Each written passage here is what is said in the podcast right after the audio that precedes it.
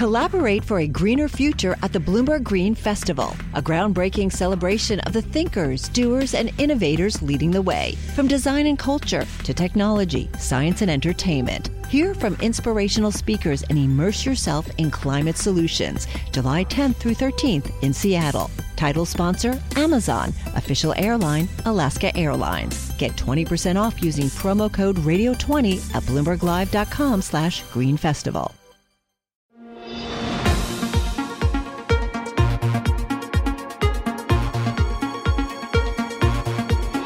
Welcome to What You Miss This Week. I'm Scarlet Fu. This new podcast has the best and most interesting interviews from the daily market close show that I co anchor with Joe Weisenthal on Bloomberg Television. It's called What You Miss, and our aim is to take you beyond the headlines and bring you unique perspective on the week's top stories and those that you may have just missed. It is the perfect way to kick off your weekend. This week, President Trump told Wall Street, You're going to miss me when I'm gone, and predicted a market crash if he were to be impeached. We spoke with Nick Colas, co founder of DataTrek Research, to ask whether an impeachment could derail the historic bull run that we're on.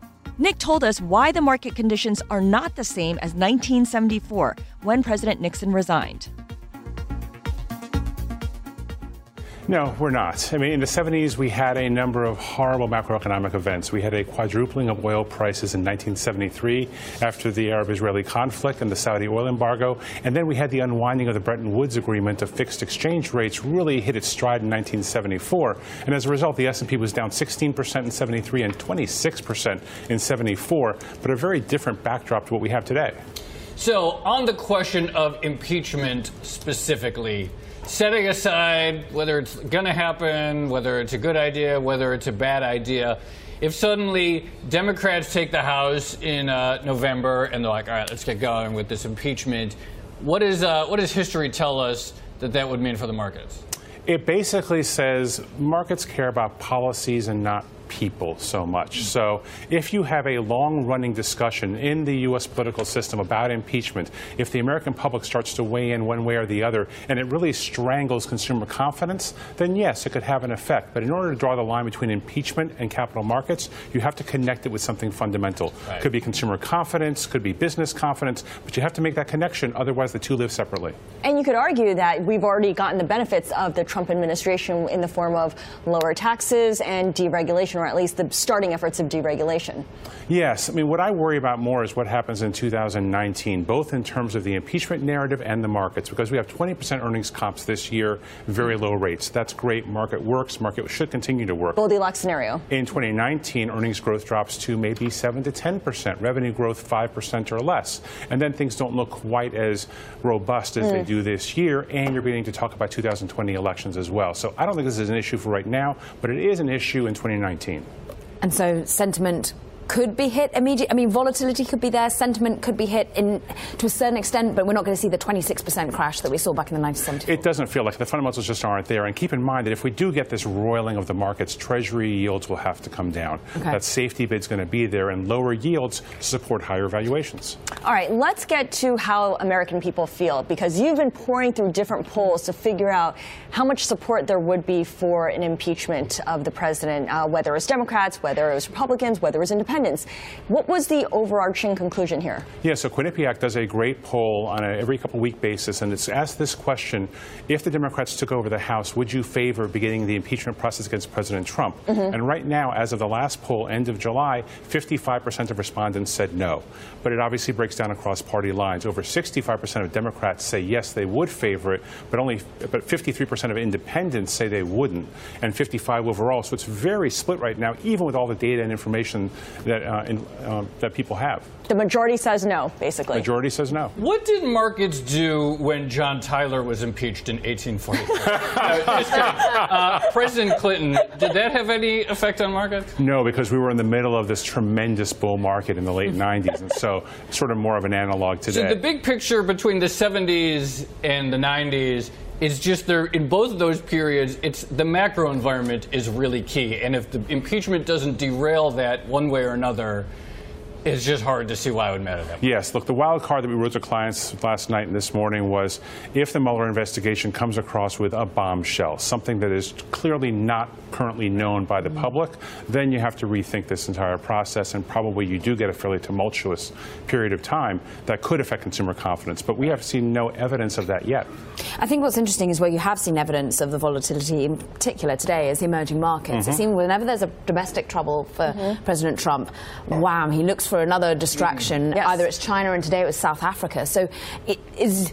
While you're saying, look, your haven bid is bonds, is there an element that you get out of emerging markets? Yes, there is, and you have to layer on top of that the moves for the Fed to keep raising interest rates, which is very tough on emerging markets, very tough on, on uh, vulnerable currencies like the rand, like the, the, the Brazilian currency, like the peso. So that's a tough one. Does the Fed start to take that into consideration when it raises rates? I mean, it shouldn't. That's not part of its mandate at No. all. But as Caroline points out, that's going to be, as the president gets cornered, he does tend to look for other ways out. Yeah, weirdly, you know, if you look at the market overall this year, S&P up 7%, world indices ex the US Yeah. down 6%. And the money flows are very clear. I'm taking money out of EM, I'm putting it into the US. That just gives the Fed more room to raise rates. Overall, impeachment politics aside, you know, we're sitting here very close to all-time highs. Not quite, but you know, for all intents Ah, and earlier this week. right there. Russell 2000. Is there right other indices at all-time highs? Is there anything that you see as warning or you know should make U.S. focused investors nervous at this point? No, I mean, it's, it seems so simple to say, and it seems like you're just whistling past the graveyard. But for the moment, no, the economy still continues to be strong. Q3 is coming in pretty well. Unemployment's still strong. Fed sees everything as pretty green to raise rates. It feels pretty good right now, and you do have the benefit of money flowing back to the U.S., which probably is sort of the hidden wild card of this year's market. The thing that was not as predictable was the EM meltdown and cash flows back to U.S. markets. All right, so if impeachment is the word of the day and everyone's getting all worked up about it, what happened to trade? Had, had, does that factor in at all? It feels like we just kind of move from one headline to the next. Are people trying to quantify what the trade discussions and trade uncertainty mean? Because even as we say, we don't know how it's all going to shake out, and there's plenty of room for both sides to negotiate. Sanctions have uh, sanctions, tariffs have gone into effect. Yes, I mean, you know, we had this hope for agreement on NAFTA that was supposed to come today that clearly will not. So, Well, the, the afternoon is still young. yes, it is. But know? it does seem like trade is going to be that more persistent issue. Clients we talk to think that there's going to be some resolution, at least in principle, on the trade front going into the midterm elections, Hmm. give the president and the administration some kind of win on this very basic topic that they've addressed this year. Okay, so we might be churning until November, but something will happen to, Right. to get resolution. Right. We also spoke with Josh Ginsberg, co founder and CEO of Zignal Labs, about their work helping companies fight back against bots online. Social media disinformation campaigns upended politics during the 2016 presidential election. But Josh explained to us how the corporate world is also under attack. We started off by asking him just how often social media posts by companies get amplified in the wrong way by bots. It can actually be quite common, particularly during situations where there's negative news or earnings days. We can see that amplification by bots be as high as 60% of the overall conversation, which you can imagine has a really big impact on that company and their bottom line. Uh, when we hit in politics, you can sort of see why people might have a bot army to advance some agenda. What is it on the corporate side? Who is behind uh, nefarious bots? It- It's a great question, and we sort of narrow it down into four different categories. Number one, uh, financial gain. What are ways that you can put out information so you can uh, benefit from that financially? So stock manipulation is that? that oftentimes there are situations like that for sure. Uh, number two, just hitting corporate reputation and hitting the corporate brand if you're on the other side of a corporation for whatever reason. Uh, number three, more cultural weaponization. So think of things like take a knee in the NFL. We see a huge amount of bot activity around that. Uh, and then number four, in the political space to advance a political agenda. Now, if you're a company with news to announce, is it better to schedule something and tease ahead or to drop it on the market like a surprise in order to get away from these bot armies? Or is there just no way of doing it once it's out there on, on social media? Well, once it's out there, it's out there. So that's sort of one of the challenges that companies have to face now. And as long as you have technology that enables you to see how a story is spreading, who's taking hold of that story, um, that's what's important. Now, one of the biggest issues are companies usually have no idea that these attacks are occurring. When we go to a company and say, hey, you were just hit by a major bot attack, mm-hmm. that's what happened to this story here. They have no idea, and there's an awareness issue that needs to occur right now. So, what does the response look like? The, the response of a company? Yeah. So, okay, you go to a company, they're getting hit by some sort of bot attack. Then what? Well, so number one, they're usually quite surprised it's happening. So one of the things that we say is you have to have a different type of communications. Yeah. So let's say it's impacting their stock price. Right. It, you can't have the same type of communication strategy. You need to have a playbook, for example, where the CEO goes up on TV and says, look, this is stock price manipulation that's occurring right now. Mm-hmm. That type of proactive activities are really, really important so that people know what's going on. And it's not just the companies themselves that have no idea. Media platforms, legitimate media platforms, also are get sucked up into this as well. You had a great case study about a Bloomberg story actually on um, mm-hmm. Nestle and bottling water that it doesn't pay for. Um, bot networks repeatedly put it on trending lists months after the story was originally published, and that just prompted Bloomberg to put it out as a separate story because it was getting a lot of hits, which then just perpetuates the cycle. Exactly. Isn't that an interesting case study? So um, that story continually, once a month, would get amplified by bots. So Bloomberg saw it. They said, "Oh man, we're really this is really resonating. This is really a big story." To the point where they retweeted it more than six months later. They put it back out there. And what we're able to see on those types of situations, this goes to the corporate reputation, corporate brand, there is uh, environmental interests behind that type of bot network. And from Nestle's perspective, they're just seeing getting hit with the story monthly. So now they're scrambling with resources and stuff like that to answer to those types of stories. So understanding why you're getting hit with those things is so important in this environment. So, activists of some sort of political ideology or some sort of cause, environmental, these are the types of um, groups that would be inclined to amplify stories. Yeah, yeah, and you can even take it further. There are other types of groups who might want to have financial gain or international uh, relations purposes. So there's lots of different motives behind this. I think what's the most important thing right now are that people are, are aware it's happening. I think it gets talked about a lot in politics, and that's important, mm-hmm. but it needs to be talked about more in the corporate space. It's a really big problem for companies nowadays. Okay, so clearly this is happening on Twitter, and a lot of companies, a lot of consumers say they prefer to go to Instagram where things can't go viral in mm. quite the same way. Do you see this kind of amplification, this negative amplification on platforms like Instagram? Instagram? Well, that's one of the biggest problems that's occurring out here. It's not just a Twitter or an Instagram problem. It's across all platforms, all the way down to uh, news sites in the comment section. We're uh. seeing bots occur there too, and they're all feeding off of one another. So that's why it's not as straightforward as just, hey, let's take down all the bots off of one singular platform. It's much broader than that, which makes it really challenging for uh, companies as well as consumers. So, if you had to guesstimate how much of the negativity and the trolling out there is bots generated, what would it be? Well, I can tell you during stories that are negative towards a company, um, we can see it be upwards of 60% in those given uh, instances. So, if a company is getting attacked, it's really, really important that they have that source reliability. They're able to see is this humans or is this being perpetuated by bots? What could you do if your data was working for you and not against you? With Bloomberg delivering enterprise data directly to your systems, you get easy access to the details you want, optimized for higher level analysis, and financial data experts committed to helping you maximize your every move. Our data is made for more, so you can show the world what you're made of. Visit Bloomberg.com slash enterprise data to learn more. Then I sat down with Jason Robins, CEO of DraftKings, to talk about their launch of Sportsbook, the first mobile app for sports betting rolled out in New Jersey. Jason shared their outlook as fans finish up their fantasy drafts and get ready for the new NFL season. You know, it's just a few weeks. I think a lot more will get in before the NFL season starts. But it's certainly nice to be first, and I'm very proud of the team. They worked really hard. I mean, we were working on this for almost a year by the time it got launched. So yeah, you were well prepared for this. I mean, the SCOTUS ruling came about, and by the time we got the ruling itself, you had about six months plus uh, spent on developing a sports gambling product, right? Yeah, we started almost right after the SCOTUS initially announced that they were going to take up the case. So we've been working on it for almost a year by the time the ruling came, and it was very much like an all hands on deck type thing at the end. I mean, the team was like working every night, every weekend to get it out as soon as possible. So, talk a little bit about the numbers that you have gathered so far. Mobile online gambling in New Jersey still very early days right now, but there are probably some there's some sense of size and scope you can offer uh, in terms of market opportunity.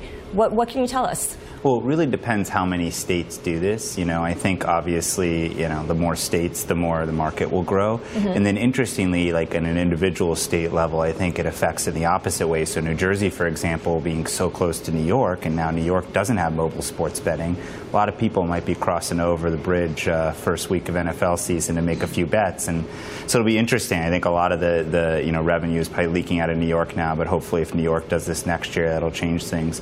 All in though, we think this is a market that's tens of billions of dollars, hundreds of billions in, in handle, and tens of billions in revenue, mm-hmm. um, assuming that, mo- that a good chunk of states end up uh, actually legalizing sports betting. And in terms of um, how you've moved against your competitor, you've proven to be fairly nimble, faster than larger competitors. How much do you see the business changing when the William Hills and the MGMs of the world start catching up and, and really gaining traction?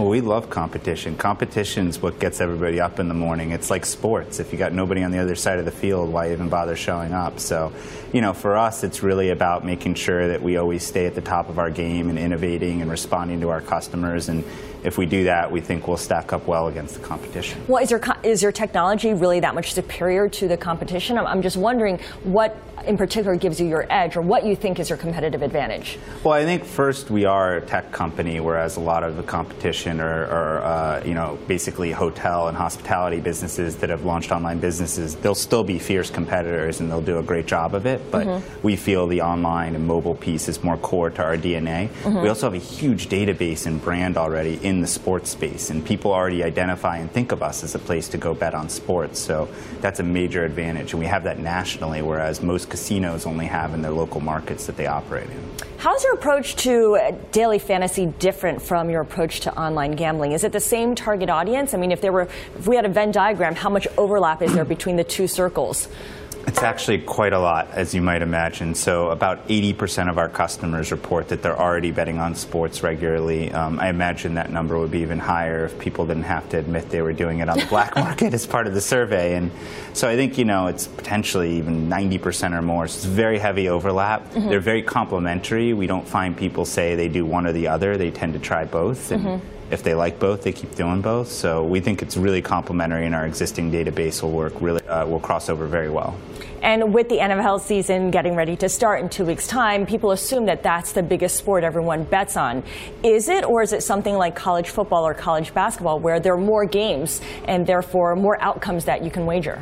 So there's definitely a mix, right? I mean, college sports have a lot of games, same with like baseball and basketball, but NFL is still the giant. I mean, even with less games, we see this in the same thing on the fantasy side. Mm-hmm. It's closer than people would probably think because you're right. There's so many more games, so many more betting opportunities in those sports, but there's just such a big audience playing NFL, watching NFL, that it's hard for that to be overcome. Now, online gambling meets NFL season two weeks. We've talked about uh, how you have some new products coming out as well that you're pretty excited about launching. But the kneeling controversy remains, and of course, we can expect the president to sound off and contribute to that debate as well.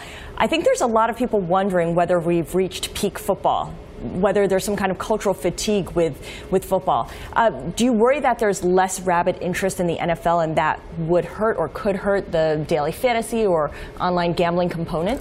Um, you know, I think the two can actually help each other. So, more people betting, more people playing fantasy should help grow the NFL viewership numbers.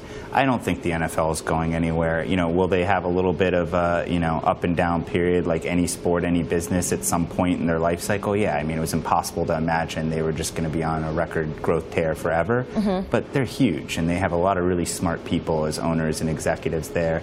They're going to do a great job putting a great product out for people and I don't think the NFL is going anywhere anytime soon. How have the sports leagues changed their their um, rhetoric towards gambling and versus daily fantasy uh, betting? Um, you know, it's interesting. If you had asked me five, six years ago, and uh, and said to me, "Hey, would you guess in five years that the sports leagues would generally be supportive of legal sports betting?" I would have thought you were crazy, but here we are. So it's pretty amazing to watch. I think there's a lot of factors at play. There's some new commissioners in at baseball and basketball. Obviously, Adam Silver over on the NBA yeah, side. Yeah, he's been out front. He's been out front from pretty much day one. Mm-hmm. Um, you know, and I think really people get where the world's going, and you got to adapt and you got to go with it. If you try to fight it, then where are you going to be left? And to your previous question, I think that's why the NFL will continue to be a great sports league, continue to grow their audience, succeed. They get it and they follow where the trends are. They're not trying to bury their head in the sand, which to me says a lot about the uh, ability of that league to continue to adapt and grow. Well, the owners see it, and therefore the commissioner sees it as that's well. That's how it works. And finally, we spoke with Ray Zucaro, Chief Investment Officer of RVX Asset Management and Venezuelan bondholder, about President Maduro's big bet on a historic currency devaluation that plunged the bolivar by 95%. We asked whether he was surprised by the move. Well, if you look at how the parallel rate was trading the, the, to, from where the official rate was, the currency effectively was devalued anyway. Yes. So they, they, they just put in, into place what had actually been taking place in the market, and they actually identified it. For a while, it was illegal to talk about the black market rate, and now effectively the black market rate is now the official rate. If you look at where they cut off the zero, so it's more or less the equivalent. Look, it just shows you that the, the, the, economic policies of the Maduro government, it's almost like throwing spaghetti on their wall. They're just trying different things. They talked about minimum wage hike of 3,000% overnight, lopping off five zeros, 95% devaluations. Day to day society in Venezuela. I don't know how you, I'm a numbers guy and I don't know how you define a failed state, but if you look at Venezuela, they're unable to provide food for their people, unable to provide personal security, unable, unable to provide utilities. Venezuela, by any definition that I know of, is a failed state. Does acknowledging that the does acknowledging the black market rate and not pretending that it's something else is that plausibly any sign of some turnaround? I mean, acknowledging a market rate? At the margin, yes. They're, they're admitting, okay, well, the FX, the, the exchange rate that we had before, the strong bolivar, we, we threw that out, and now we're going to we're going to tie our currency to a cryptocurrency that we made ourselves that doesn't really trade. Right. It's it's kind of admitting it, but they didn't really quite do Yeah. the didn't, they didn't follow through yet. What does this mean for Nicolas Maduro? I mean, he still has the support of the military, right? Look, uh, that's what the common knowledge is, but uh, the upper echelons of the military are probably benefited by Maduro and his his the, the inner circle around him are protected, but your average common person has a mother who's having a hard time getting food, who has a sister who's getting attacked on the way to her job if she can, if she has, if the metro's working that day, mm-hmm. if the power grid is working that day, if she's actually able to get the job, if they're able to find food. Your average person in the military, I would say, is still suffering. Yes, he's protected by the upper echelon, but does that mean the rank and file are protecting him? I, I find that hard to believe. So, what do we watch for next there? I think the news flow out of Venezuela is so bad that I think we have to be near an end, closer to the end game than, than we've ever been before. I can't tell if it's going to happen tomorrow, two weeks from now, two years from now, but I tell you, the news flow of the country is unbelievably bad, Yeah, Venezuela has these valuable assets, right? without a doubt. these oil reserves. Not just oil reserves, steel, iron, climate, wonderful Caribbean beaches outside the hurricane belt. I mean, if you believe in a higher being, you, he really, or he or she, gave Venezuela everything. Mm-hmm. And it's, it's the mismanagement of all the resources. Everyone associates it with oil and gas, but Venezuela has really been blessed with most natural resources. Now, when it comes to how the government can make the most of those resources and, and use it in a way to do some good, do you see a path there? Look, they're still paying. There was a time where Venezuela did open up its natural resources, whether it be in mining and oil and gas, and then the Chavez regime nationalized a lot of those assets. And, and this regime today, ConocoPhillips won a $2 billion uh, uh, action against their assets that had been nationalized. Venezuela would have to go back on those nationalizations and bring foreign capital, human capital, intellectual capital, and financial capital to really take advantage of those resources. And until, until they change their economic policies and you know, uh, shareholder rights and protection of the law, it's hard to see foreign investors really coming back in in mass. Yeah, I mean, the humanitarian crisis, um, understandably, is the focus of everyone here. But as an investor in Venezuela, how do you look at this country? I mean, at what point do you say that they're, you're at a point where things can, can start to get better or it's at least stopped bottoming out? As I mentioned, I am continuing to be involved in Venezuelan debt that's no longer current because I do ultimately see a lot of potential for recovery in Venezuela. If you do make economic choices that are difficult politically, but for society that can be made, I do think you see a lot of potential for the, the GDP to come back very quickly. Could other, uh, do you anticipate more action from other regional powers, especially given some of the humanitarian crisis and refugee crises at the border? Frankly, I've been a little bit disappointed with how other regional neighbors have been treating Venezuela. Venezuela, who once was one of the, the richest countries in Latin America, took in a lot of immigrants and gave them opportunities. You had humanitarian crises in, in Trinidad where Venezuelans are being attacked, um, to Ecuador requiring visas now for Venezuelans to visit, to a camp over the weekend in Brazil was basically burnt down so you're seeing the regional neighbors almost turn against Venezuela, which once was a, a large provider of mm. workers for those for the lower economic classes in those countries. That does it for this episode of What You Missed This Week. If you like this podcast, please be sure to subscribe and rate us wherever you listen to podcasts. And of course, tune in every week to our daily market close show from 3:30 to 5 p.m. Eastern on Bloomberg Television and from 4 to 5 p.m. streaming on Twitter. Thanks for listening and have a great weekend.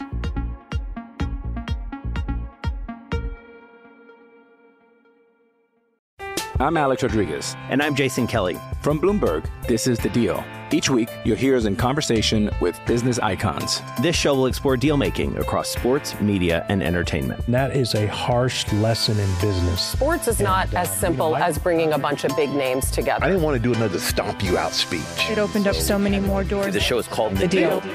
Listen to The Deal wherever you get your podcast. And watch on Bloomberg Originals, Bloomberg Television, or BTV Plus.